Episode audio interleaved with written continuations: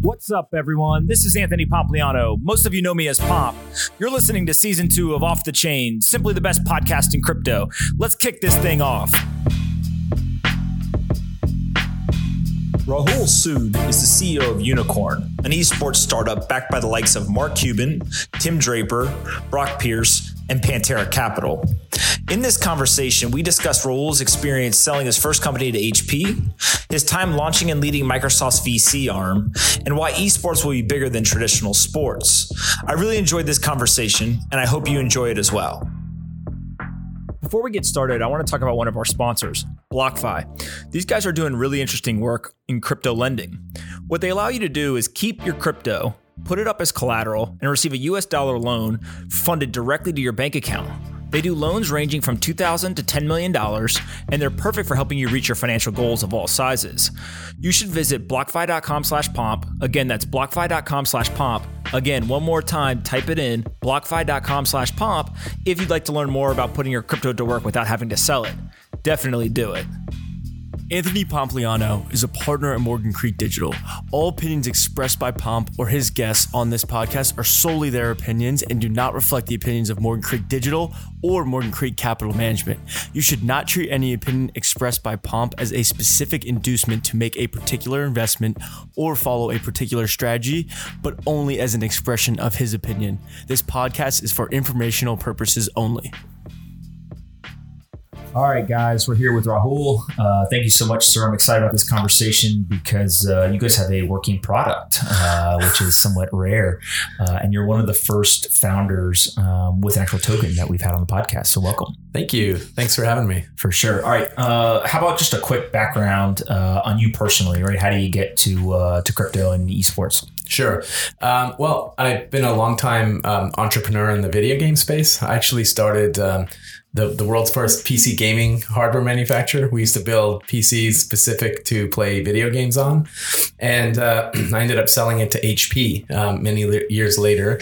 And um, so I've been in the gaming space for a long time. I got involved with a lot of startups. I'm, uh, you know, on the board of advisor and early shareholder in Razer. Um, I've been, you know, involved in like VR and AR companies and things like that. And I, I ended up joining Microsoft um, after selling to HP. And I, I was at Microsoft for a few years, started Microsoft Ventures. Um, and we would invest in companies and we set up startup accelerators around the world. And at that time, I was really looking at the esports space uh, very closely. And uh, one of the companies that we invested in at Microsoft was a, a, a video game community company. Um, myself and the CEO got along really well. And I decided that uh, in 2014, I'm, I'm, I'm leaving Microsoft to start Unikrn with him. So that's what we did. Awesome. Let's talk about esports in general because I think uh, it's very, very underrated uh, outside of maybe the tech community and specifically the esports thing. Um, like, how big is this, right?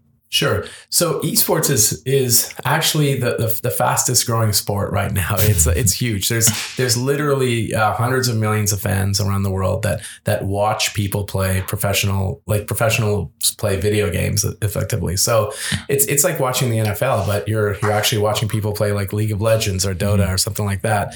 And it is um, it is it's it's massive. It's uh, it's uh, it's popular all around the world. Um, you know we we have. Uh, uh, I have some videos. Like we actually have a team that we assembled. Um, they're the most popular esports team in Germany. They're also one of the best CS:GO teams in the world. They're called BIG. And um, there was an event that uh, that they did recently. Uh, there was a you know a huge stadium in in Germany that was sold out. There was like twenty thousand people in the arena. It looked like a World Cup event. And if we had twenty thousand jerseys with the name on it, they would have bought them. Like it was that nuts. That's awesome. Um, so yeah, it, it is a very very big uh, space and um, and not only does it involve watching games, but it also involves people who who watch players. Um, there's a huge, you know, there's there's a lot of fan and community building in the space, and there's also the competitive side of actually playing video games competitively against people as well um, yourself. So yeah, got it. And, and when we talk about this, right? What is the draw of watching people play video games? Is it just that so many people play the games and then they get to watch people who are better than them, or, or, or like what is actually, um, you know, uh, inspiring people to, to spend the time to watch other people play the video game? So, great question. It, it's it's like you know if you're a huge fan of, um, let's say you're a fan of the NFL, right? Mm-hmm. And you and you love to watch the Seahawks play, for example. Um, um, and, and, like imagine you know you can watch the game and you can be excited about Russell Wilson throwing a you know a touchdown or whatever that sort of thing. But imagine then being able to watch Russell Wilson practice in his backyard for six hours while talking to you on the camera, right? Mm-hmm. That level of engagement you get in esports, you just don't get in any other sport. These these guys will go home, they'll stream, and uh, and they'll stream themselves playing games that are highly complex, highly detailed. You know the the amount of betting markets that we can create in one esport match is is much higher than you can do on a traditional sport. Mm-hmm. So so there's a lot of like thinking that goes into it, and then watching these guys play. They're super entertaining. Some of them are are just amazing. Like I, I watch this. I watch one streamer almost daily. His name is Bunny FuFuu. I watch him for about an hour every Wait, day. What's, what's the name? Bunny FuFuu. Oh, amazing. he's a he's a League of Legends player, but he's he's super funny and and you know just if you know the game and how complex it actually is, just watching him play is it's it's kind of masterful. It's really neat. Um, and and so you watch them for a while, and then you want to see if you can do that. So you can just load up the game and start playing it yourself. That's sort of the allure, and it's um, it's it's a space where you know literally hundreds of millions of people do this. This is why Twitch is so popular, right? It's yep. why YouTube gaming exists. It's why every major publisher aspires now to have you know a true esport title because the amount of revenue that they can generate from just the events the viewership the play the skins all of that stuff is just a it's it's incredible um, you know how how how big these companies are getting. Absolutely. And, and so let's talk about these esport uh, teams right? Because i think that um, w- watching somebody at home you know, while they're playing and they're streaming live is one thing because you get kind of that practice element. But then a lot of these players end up going and joining a professional team. Walk us through like where, do they all live together? Do they train together? Is there like practice sessions and then games where the game's held? Like, just what does that professional esports uh, community look like? Yeah, so uh, there, there's there's a few really popular uh, esports out there. There's League of Legends, there's Dota 2, there's CS:GO. Um, th- those are sort of the big ones. Fortnite is pretty popular, but in terms of the team games, it's the first three that I mentioned. And you know, it, it's it's it's it's very interesting because you'll have you'll have these players go into a team house. They stay in a team house. There's coaches. There's um, there's you know uh, like therapists. They have they have people that actually work with them on you know physical activity. Uh, they work with them on psychology. Like there's a mm-hmm. sports psychologist on the team. There's there's you know a couple of different types of coaches on the team, and they they literally play games all day long and they train all day long mm-hmm. to to be the best at at what they do, and that's those typical esport games. And then now you've got the NBA, for example, coming into esports and they're really investing heavily into it because they, they notice a big trend. Like in, in traditional sports, if you just look at traditional sports as a whole, start with, say, the, the PGA Tour. Mm-hmm. The average PGA Tour fan is 79 years old mm-hmm. right? The average uh, Major League Baseball fan is 57 years old. Wow. Right? These guys are getting older, and every day, you know, a Major League Baseball fan and a PGA Tour fan, you know, passes away. And there's like four esports fans born because people start playing video games at a much younger age than what they used to play, right? Mm-hmm. And so the NBA is looking at this and thinking, okay, we want to get younger people into the arena and we want to capture their attention. So they actually started creating esport teams, uh, and they had a full combine, um, and they they have houses, they have training facilities. I mean, these are like world class setups. This is the NBA 2K league you're talking it's about. NBA right? 2K league I'm talking about. Yeah. So, so, I actually know somebody who was coaching one of these teams, and it was fascinating to hear him talk about um, not only what goes into it in terms of uh, playing, but these things you're talking about, right? The the practice sessions, uh, the drafting of players. Um, you know, this is very analogous to the way that non esport games work, right? Or teams. So yeah. just like the NFL or NBA has these these combines, drafts, etc. How is this evolving, right? Because really, my understanding is that most of this originally was occurring internationally and now is becoming popular in the US. It's almost gone reverse for most people in the US that it was popular somewhere else and now here. Actually, Anthony, I, you know, not to correct you, but but no, no, yeah, if you disagree, it's, it's, I want to hear no, you disagree. Like I'll disagree in the sense that it was discovered here because okay. people weren't paying attention to it, right? Like I, I don't know if it's a cultural thing. Maybe people just don't pay attention to what their kids are doing as much here as they do, say, in, in South Korea. Mm-hmm. Um, but but it's really popular here and it's always been quite popular here. Um, it's just not, it hasn't been as public here because typically people here, they'll, they'll look at things like if something needs to be mainstream, it has to be on TV, for example, mm-hmm. right? That's the old way of looking at things. Mm-hmm. You know, the reality is esports doesn't need to be on TV. TV needs esports on TV if if cable cutting is to stop, right? But we all know cable cutting is happening, and it you know Twitch is where where people are sort of gathering. Um, YouTube is where they're gathering. YouTube TV exists for a reason, mm-hmm. um, and these trends are happening as you know sort of as we speak. So you know when I was at Microsoft, yeah, you know, I was doing a, a, lot of interesting things with different startups and we were doing trend spotting. One of the things we we learned was that there was hundreds of millions of people that were watching other people play video games, which mm-hmm. is really kind of strange when you think about it. If you're if you're somebody from the outside looking in, you're like, "Whoa, what what is this?" And most of these people were playing on the Microsoft platform. They were playing on Windows or Xbox, right? But mostly Windows. Mm-hmm. so so imagine there's like two people at Microsoft that know what's going on and everybody else has no clue that all these people are actually watching these games, right? And my son was the one who really got me into uh, these games. He, he said, like, Dad, you know, you, you started Voodoo many years ago. You got to quit Microsoft and go back into gaming and really look at what happened to esports. Because when I was doing it, it was just competitive gaming. It wasn't as popular. Mm-hmm. And um, I started to spend time in his world. And I think it's really just spending time with your kids and seeing, you know, where the trends are actually going. For sure. Let me ask this question. How do you think the cord cutting and kind of the streaming, etc., will impact um, kind of in-person attendance. And the reason why I asked this is I remember there was this photo that kind of went semi-viral. Uh, it's the Staples Center, and right? everyone's on their phone. And, and, well, one everyone's on their phone, and they have the big screens up. And you know, when you go to like an NBA game, for example, there's a court and there's kind of movement, and people are running around and everything. But everyone went to the Staples Center, and it it, it appeared I've never been right, so so this is all kind of my understanding of it. Uh, the players were down in the in the center of the arena, and they were playing, and they were kind of lined up, you know, each team on each side. But most of the fans were not watching the players. They were actually staring at the screen of the game of which the players were playing. So they went in person to the Staples Center. I mean, there were tens of thousands of people there, and they're all watching a screen. Is one is that accurate, and then two is do you think that the streaming live, right? I can almost get that same experience at home. Will that take away from those imperfect in-person experiences? No, you see the difference between, and this is what's fascinating about esports is these are these are not like three-hour events. These are multi-day events. You know, the the last international, the Dota 2 International, had a twenty-four million dollar prize pool, mm-hmm. and it was a multi-day event. So people would pay three hundred dollars for a weekend ticket, and they might pay a couple hundred dollars for a weekday ticket. Um, so they go there for multiple days. And what's what's amazing about esports is, I promise you, you walk into an esports arena and you watch uh, those people are fixated on the action in the game, which means you actually have to watch the screens, mm-hmm. but they're watching the players and they're not on their devices at all. Like they're mm-hmm. because there's just so much going on in the game that they just want to focus on what's happening mm-hmm. in the game.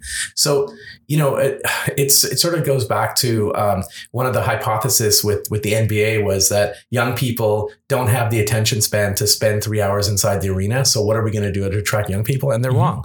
Um, you know, these guys will spend nine hours watching esports, you know, like full on because they actually care about it, and and there's just a lot of detail happening in the in the game.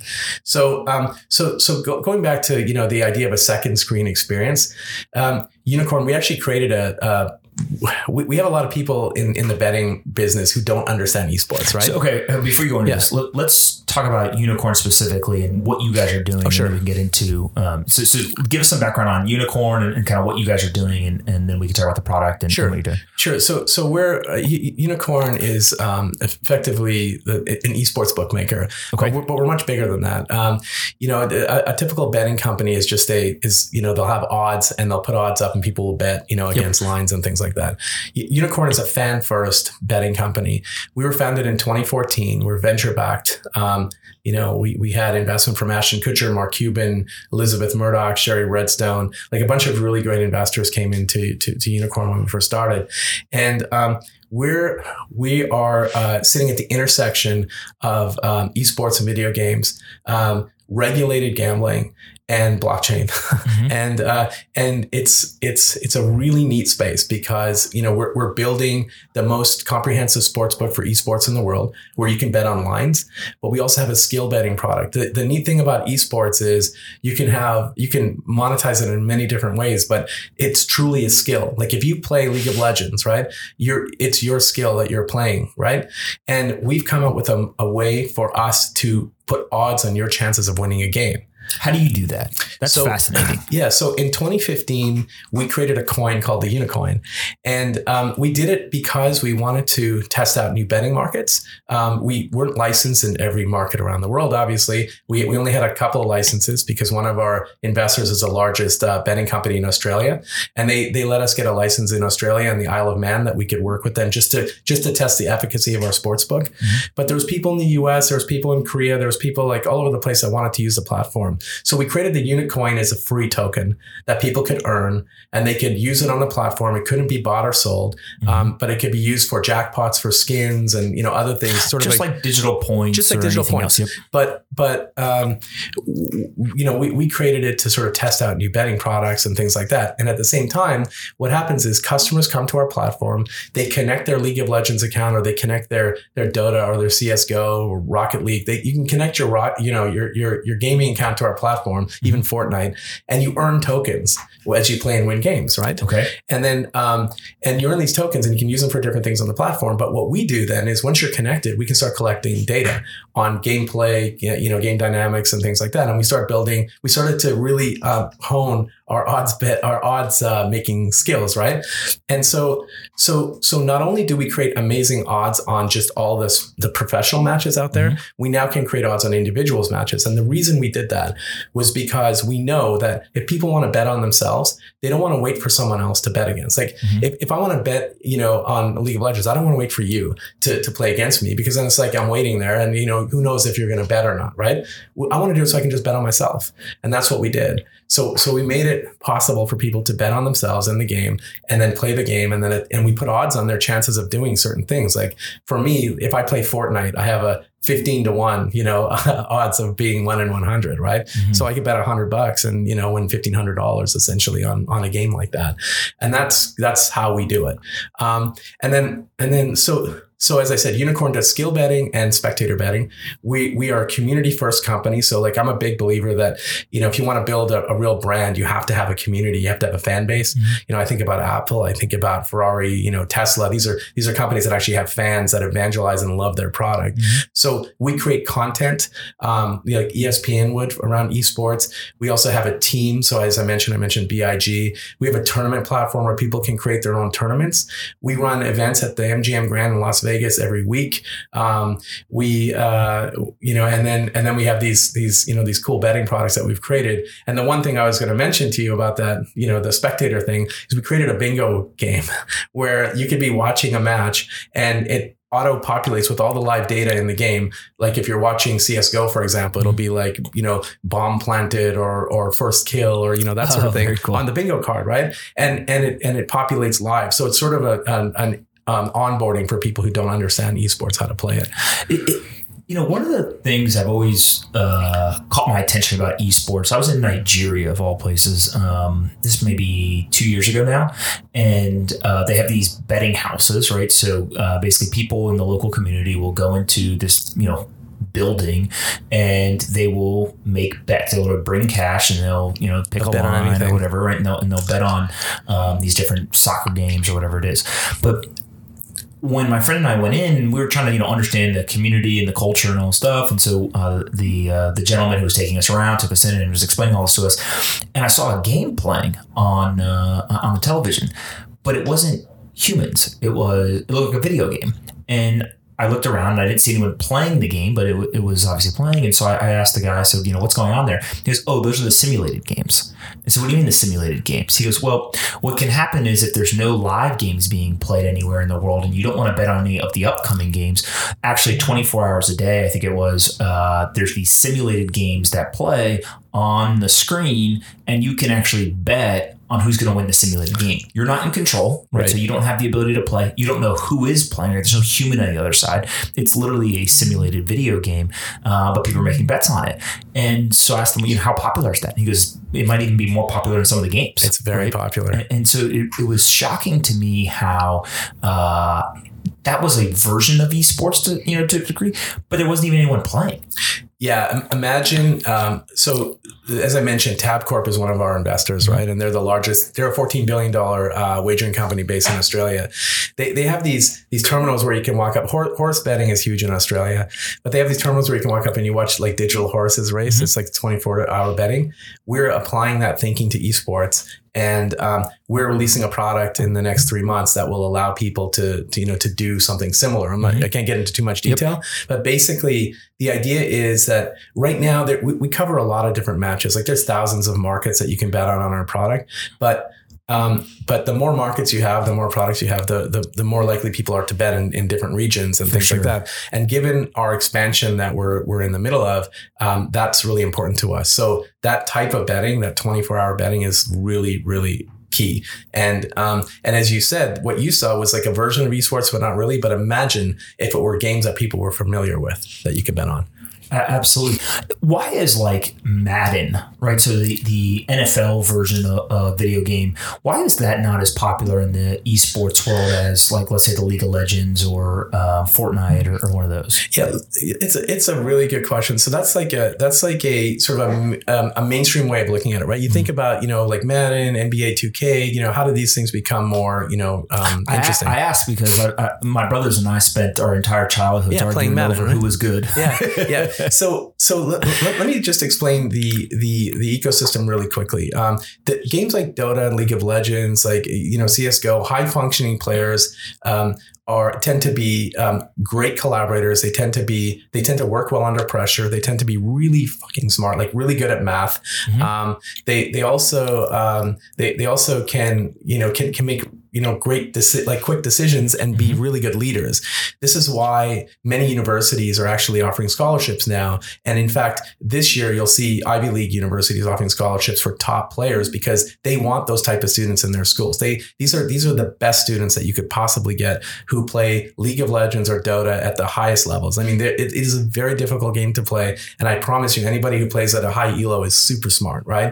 Um, it, ga- games like uh, like NBA and and and you know Madden and things like that. th- These are sort of these were kind of one player games, right? They were kind of one player competitive games where you play against you know each other. The, the the the leagues are starting, so NBA 2K is a good start because they actually have team team play, and team play offers a different dynamic than like a single one on one play. Um, FIFA has uh, esports league now, and so but they're they they have like one or two players per team. So it's it's something that they're starting to build, and they're trying to turn it into you know something that it's currently not, but it will it will eventually get there. It'll eventually be popular amongst a certain audience. Um, the thing is, though, I, I believe that the reason these other games are so much more popular is just because of the complexities and the you know all the variances that happen within the game itself. Interesting. Where do you think esports goes? Right. So I, I've heard, and I- I've actually uh, tweeted this that esports will be more popular than the NFL at Yeah. some point in the future, right? And and uh, and I think it's just law of, law of large numbers, global audience, right? Kind of uh, trends, etc. But wh- where do you think it goes um, in terms of in the United States? How does this evolve? Do we literally see, you know, the traditional sports giving way to esports and, it's like a binary one has to lose and one has to win? Do they coexist? Does ESPN all of a sudden start covering esports? Right? Like, how does this play out? so ESPN is covering esports now, right? Um, the, the the the question is like, where does it go? I think I think esports can coexist with traditional sports. I think, for example, you could say Unikrn right now is an esports only company, Okay. but in the future you could say that we're esports first, um, and we'll start to look at other sports that are esports friendly, for example.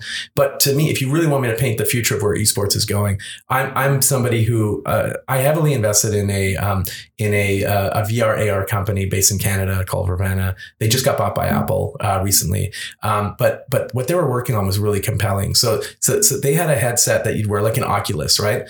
But the difference between this and the Oculus was this supported full VR, but it also had cameras on it. So you could do AR with it as well. Now, what was unique about it, and the reason Apple bought them was um, you could be wearing it in this room and I could throw a football at you across the room and you'd catch the ball, right? Because the latency was just like near zero. Now, um, now um, there's these arenas that you can go into where you can play like laser tag for adults, basically. There's a, there's one in Seattle called Virtual Sports. You wear a vest, you walk around with a with a fake gun with articulating feedback. Um, there's sensors on your you know on your head on the vest, and then there's TVs everywhere with like data on what's happening in the game.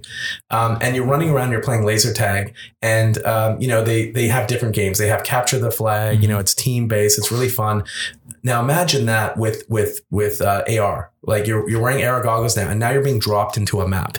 So now you're playing like real life Call of Duty against other players, and then there's people watching on the top that are placing bets on the action. That to me is sort of the future of esports, where you have a blend of physical and virtual worlds. What's um, the timeline for that to happen? You think it's, it's, sort of happening, like it's coming together now, but I would say within five years we'll start to to to see that in a you know in a bigger way. Really? Yeah. And do you think in that scenario, uh, what's holding us back is like people's desire to do that? Do you think it's the technology, right? So actually, like the AR goggles themselves, like why hasn't it happened already?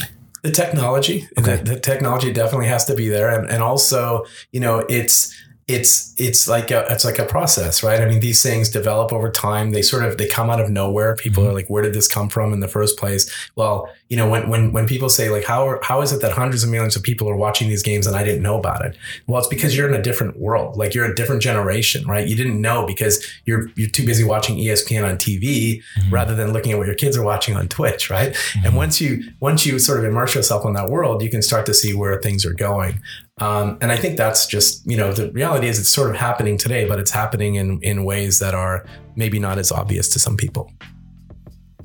All right, before we continue with this conversation, I want to mention our sponsor again, BlockFi.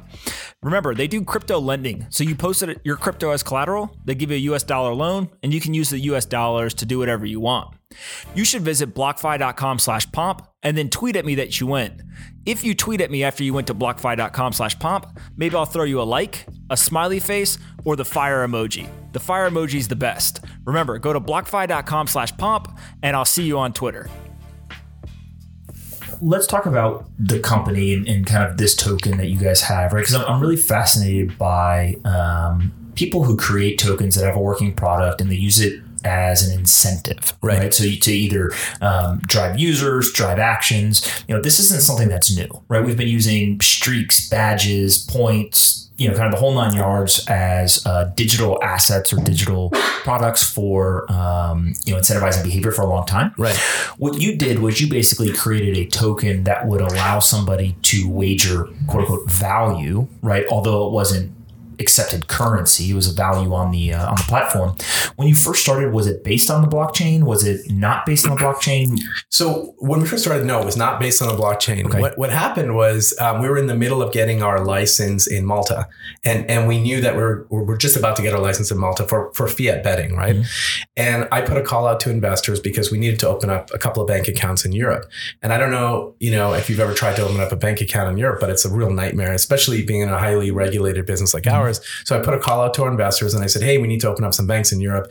Can you introduce us? And within two minutes, I got an email from Mark Cuban who said, Are you guys looking at blockchain? And this was like in late 2015. Um, and I said, No, not really, not yet. And he said, Well, you really should. Um, you know, it's the future of commerce. There's a lot of reasons why you as a regulated business would want to, you know, be on blockchain. You start looking into it. And, and so we did. Um, and, and, you know, at the time we already had the Unikoin going. We had turned over a quarter billion Unikoins in six months. And, you know, we're looking at blockchain from the standpoint of as a regulated business, how can blockchain technology help us, right? Mm-hmm. Now, imagine we're dealing with regulators on a regular basis. They they care about things like AML and KYC. Um, you know, they care about responsible gambling, where where uh, customers can have like a full history of their their bet history. You know, imagine putting it on a ledger. You know that that can't be modified. Um, and then on top of that, we have this this coin economy that's going. But but even before the coin economy, we're thinking about how we could use blockchain to really help our business. But more than anything, how can we use it to to disrupt banking, to circumvent banks like I, not about breaking the laws. It's more about circumventing banks, which is like an old archaic system that that you know in, in reality in our business it's it's shitty. Like it, Mm-hmm. it if you build a really good blockchain platform, um, there is no better way to track AML and KYC than through blockchain uh, on any fiat betting platform. Mhm. And, and so we were convinced, you know, we were building, um, we, you know, at, at, and at the same time, we started to poll our customers about the Unikoin.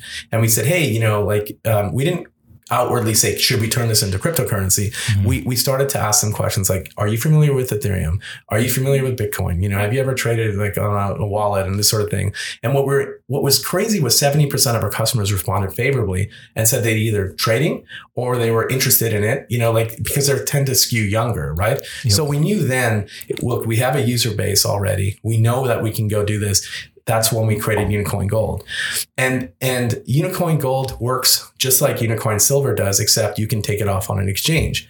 However, there's a there's a few things that that's really unique about it. So so customers can still connect their League of Legends account or their Dota account and they can earn these coins. They earn both gold and silver coins.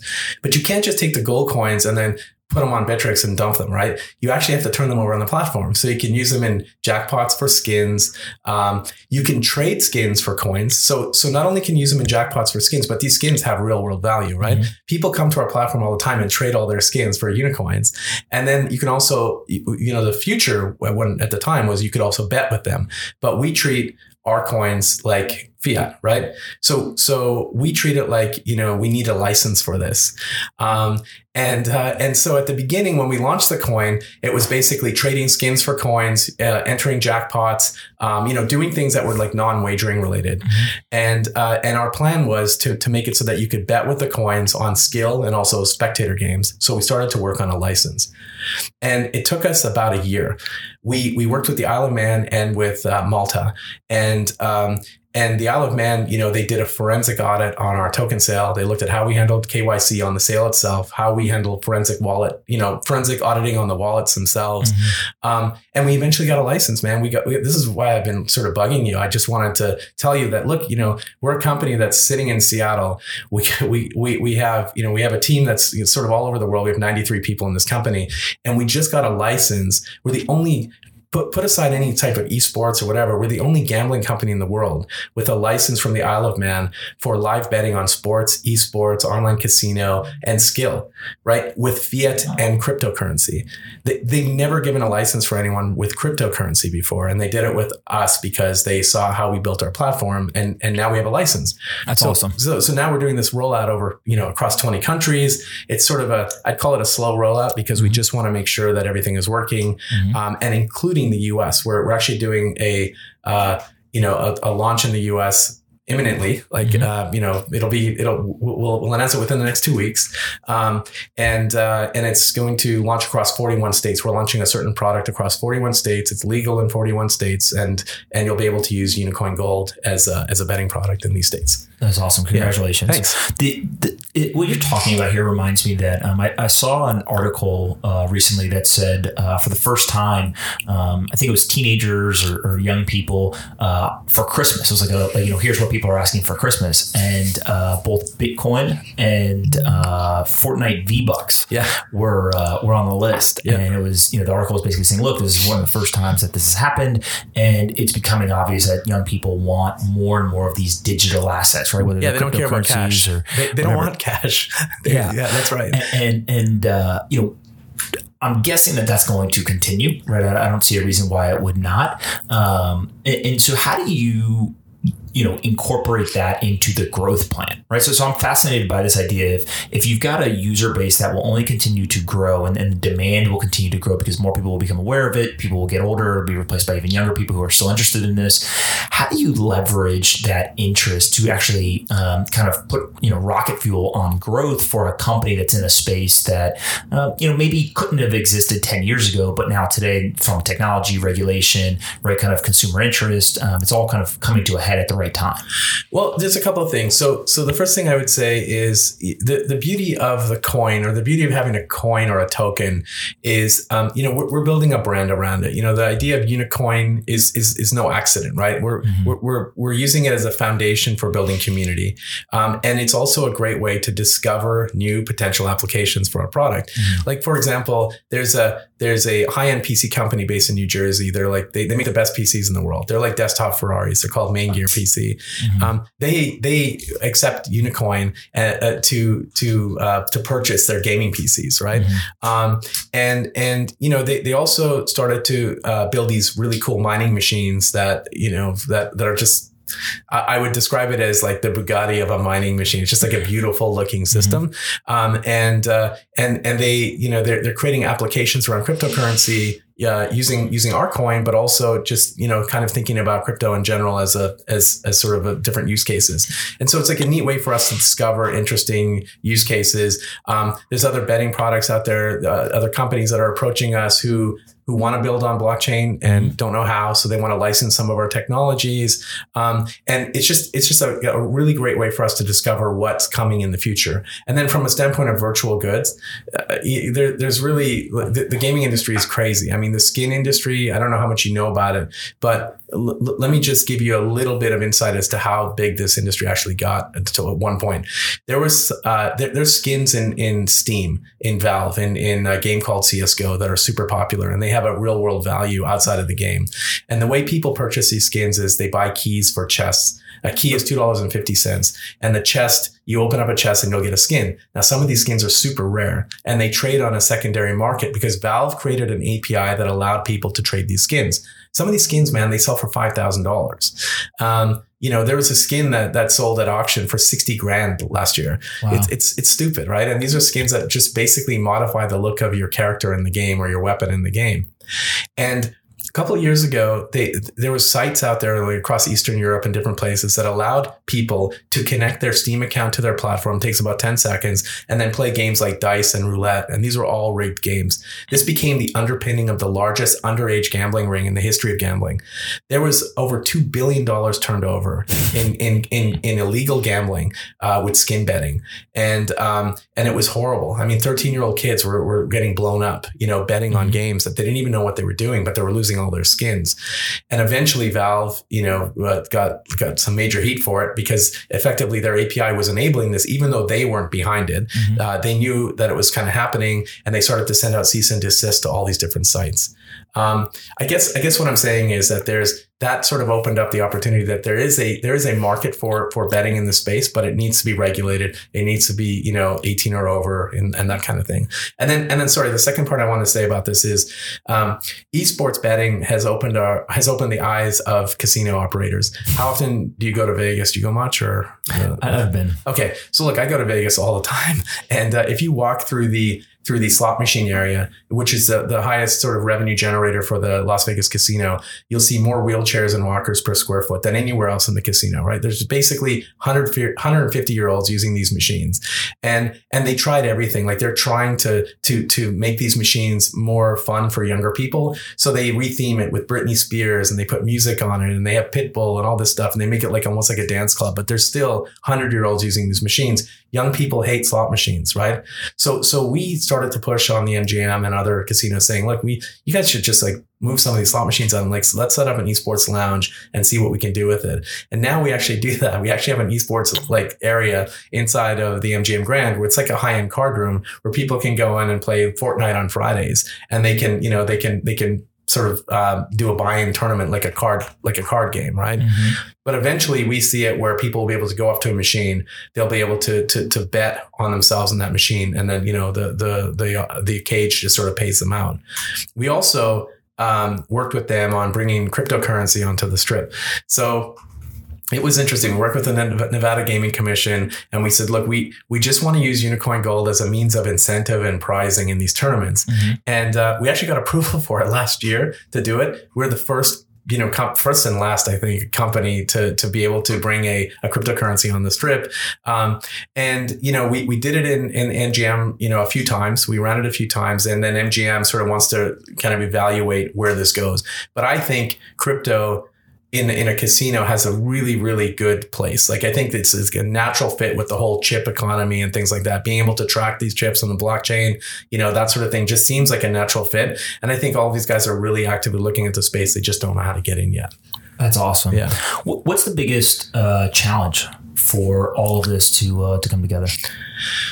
Man, it, it, it, you- time? you- you- well, no, you know, you, you know, as I know, right? I've seen you on TV talking about this stuff, and it, it's really just belief. You know, like Mm-hmm. uh, it's so frustrating. Like Bitcoin, Bitcoin goes goes up hard, and then it comes down hard, right? And we've Mm-hmm. seen it do that multiple times, and we know that it's going to go up again, and we know that the next bull market will be bigger than the last bull market, but Mm-hmm. maybe more focused, right? Maybe there won't be two thousand coins, maybe there'll be like two hundred, and that's a good thing. It's like a healthy kind of you know um, Pruning. yeah, healthy pruning, and it has to happen.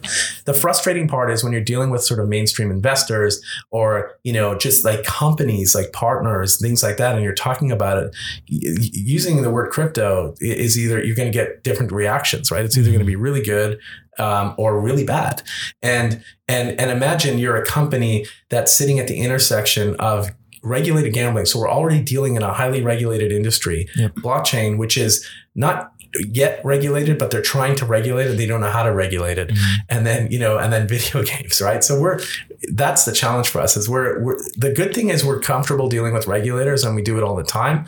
The, the, the bad thing is there's, there's still sort of uncertainty around how to regulate you know, crypto and how to regulate, um, you know, ICOs and things like that. There was just too many scams last year, and it just made it really hard for companies like us to to sort of emerge, right? And and to kind of expose ourselves because if you look at it, if you look at like Coin Market Cap, which I think should be completely changed, right? But if you look at Coin Market Cap and you and you say let's say the top 100 coins, I, I hate to say this, and I and I, you know this probably isn't a very popular opinion, but like I would say 97, maybe 95 percent of all the coins in the in say the top 2,000 or whatever the 2,000 coins are going to disappear, mm-hmm. and and five percent of them, are, or probably th- three to five percent, are going to be like stellar winners, but they're but they're buried underneath a pile of crap. And for us, uh, crypto is about being discovered, right? It's about um, like working with an exchange in in South Korea, for example, is about discovery for us, right? It's about you know somebody seeing our coin and saying, "Wow, what does this company actually do?" And and you know versus say speculators who just want to buy and dump it and that sort of thing. We we want users to discover us and actually use our platform. So there's a, th- those are some of the challenges, and then and then the other challenge is there's a ton of greed in the space, right? Um, we we we believe I believe exchanges are about discoverability. They're nothing to do with access. Access is a totally different animal. So imagine you are a customer of Unikrn, right? And you want to bet with Unikoin Gold. Yes, you can earn the coins on our platform, but let's say you want to bet like 100,000 Unikoins on something. You want to be able to acquire those coins. So in the past, you'd have to go to Coinbase, you'd have to buy some Bitcoin, you'd have to then take your Bitcoin, go over to say Bittrex, and then and then deposit your Bitcoin onto Bittrex, And then from Bittrex you'd have to convert that to UKG and then take it off. Like the, the experience is completely stupid, right? So we worked with Bittrex, which by the way, Bittrex I think is the best exchange uh, on the planet. They are they are so good because they actually work with us on the platform itself and and they helped us build uh, access to our token. So we have a system where you can actually pay with credit card. Come to our website swipe a credit card buy your tokens right off the market and it comes right off of Bittrex's market. Um, it doesn't work in the US yet, but it works outside the US and around the world. And that's about, to me, that's about access. So the frustrating part for me is like many of these exchanges in the last year were charging massive listing fees uh, to tokens, right? And, you know, as you know, many of these tokens don't even have a product yet, yet they're paying like hundreds of thousands, millions of dollars for listing fees. And now, you know, with liquidity the way it is, they're coming back and saying, oh, by the way, you know, your liquidity isn't there. So therefore, we want to charge you market making fees. Here's our mm-hmm. fees for market making. And it's like, guys, you know, what you're doing is you're basically stripping out this ecosystem of any type of innovation at all by constantly charging for stupid shit versus helping them actually, instead of thinking about exchanges and liquidity, you should be thinking about how do we turn our exchange into a platform and how do we help these companies actually build and innovate so that we have a long-term business here. And, you know, the, the funny thing is as soon as we say no to that, uh, we got another notice from another large exchange saying, okay, well, we need, we need large deposits now to protect our customers. Like, yeah, like you know, and, and that's where I just say like you know, GFS like just just it's not gonna happen. GFY. It's I like it's, a- it. It's just like it. I'm I'm just done with that, you know, and um and and so that's why I think there just needs to be more sort of thought around. People talk about the ecosystem and they care, then they should actually put their money where their mouth is and start showing that they care and they want to help innovate. Skin So, in the game. Yeah, exactly.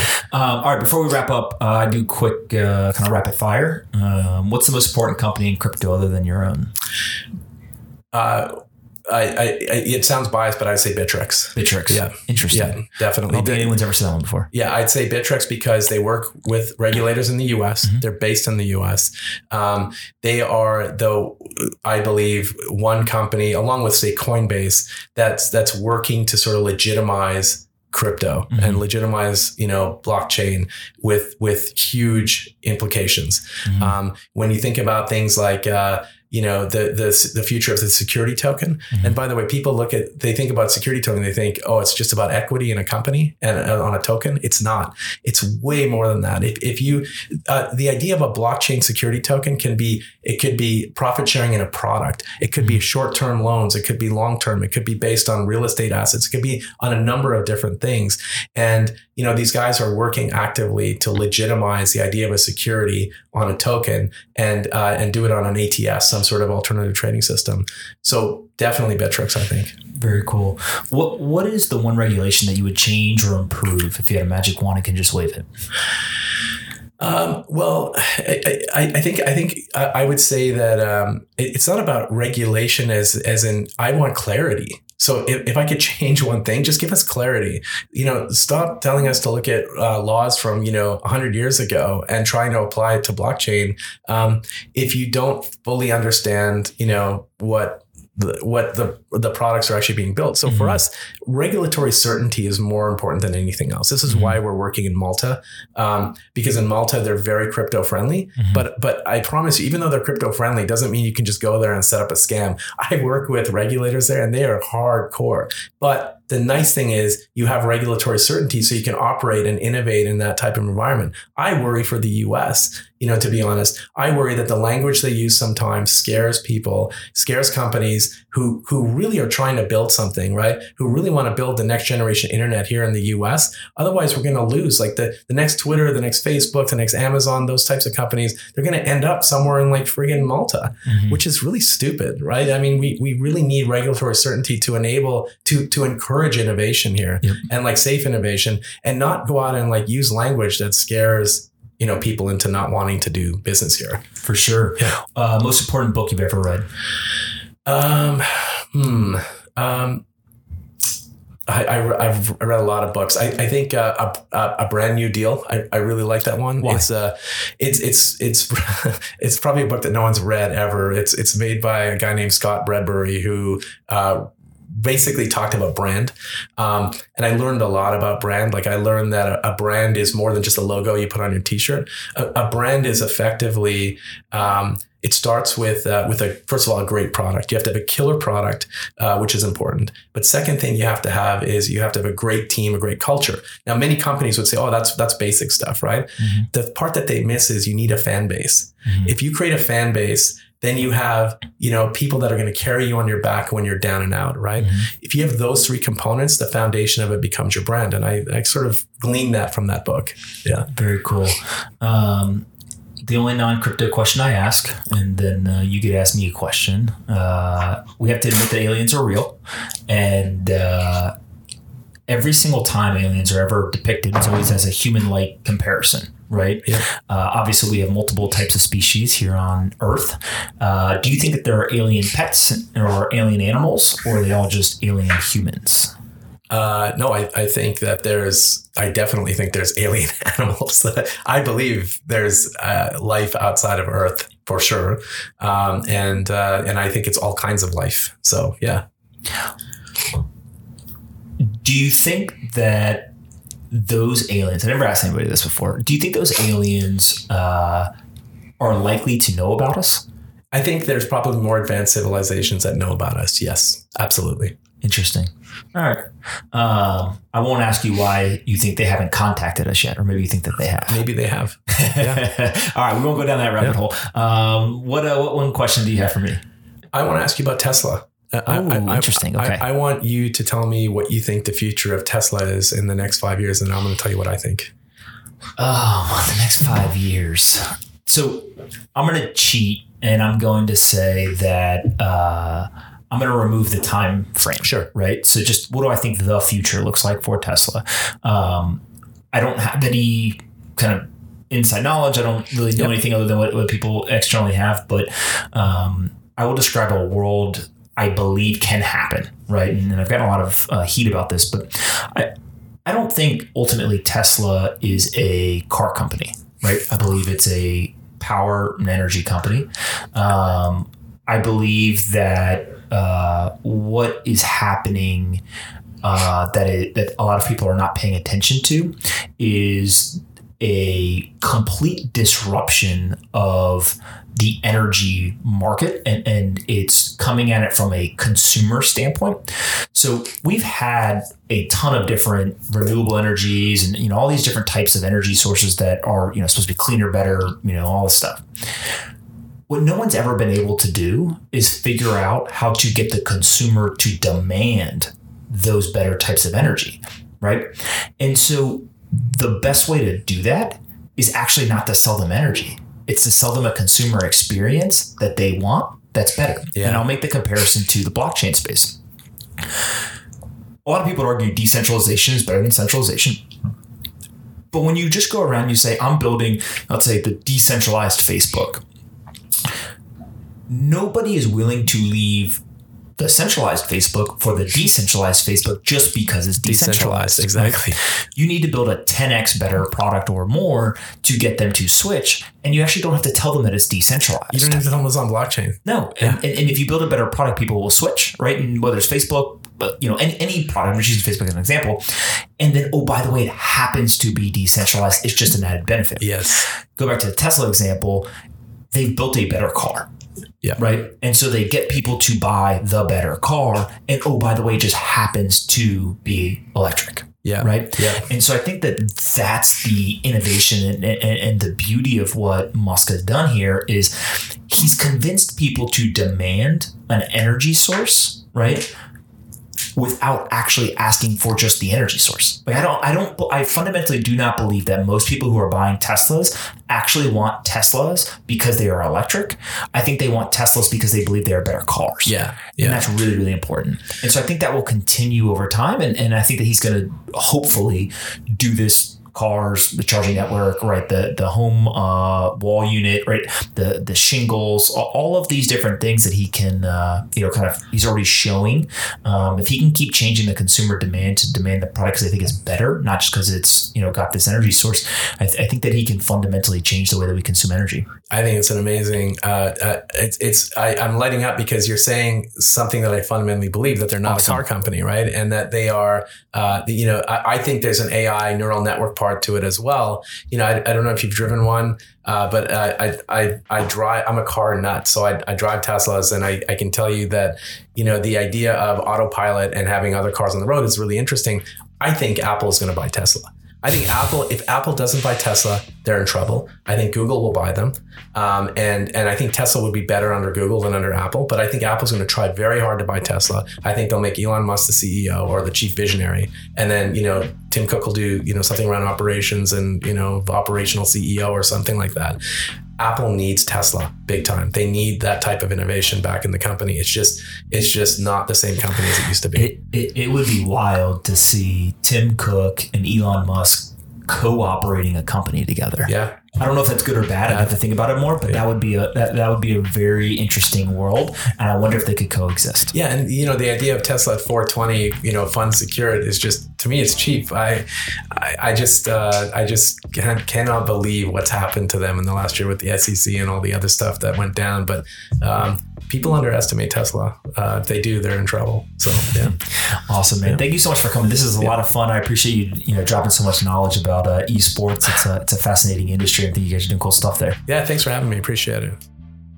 All right, you reached the end of the podcast. Congratulations. I appreciate you listening all the way to the end. You deserve a trophy. But before I hand out the virtual trophies, remember to go visit blockfi.com slash pomp. They're the crypto lending leader in the US. They do it in 45 states, interest rates as low as 8%, and you can use the US dollars funded directly to your bank account to do whatever you want. You should definitely go visit blockfi.com slash pomp. You know you want to do it, so just do it. blockfi.com slash pomp. Hey everyone, Pomp here. If you like this episode of Off the Chain and want to help us take crypto to the top of the Apple, Spotify, and other podcast charts, please do us a favor and rate, review, and subscribe. To review, simply go to the Off the Chain homepage, scroll down until you see the five blank stars. Taking 15 seconds to fill those stars in and leave a quick review goes a long way in helping us take the entire crypto ecosystem to the top of the charts. I appreciate you listening and see you next time on Off the Chain.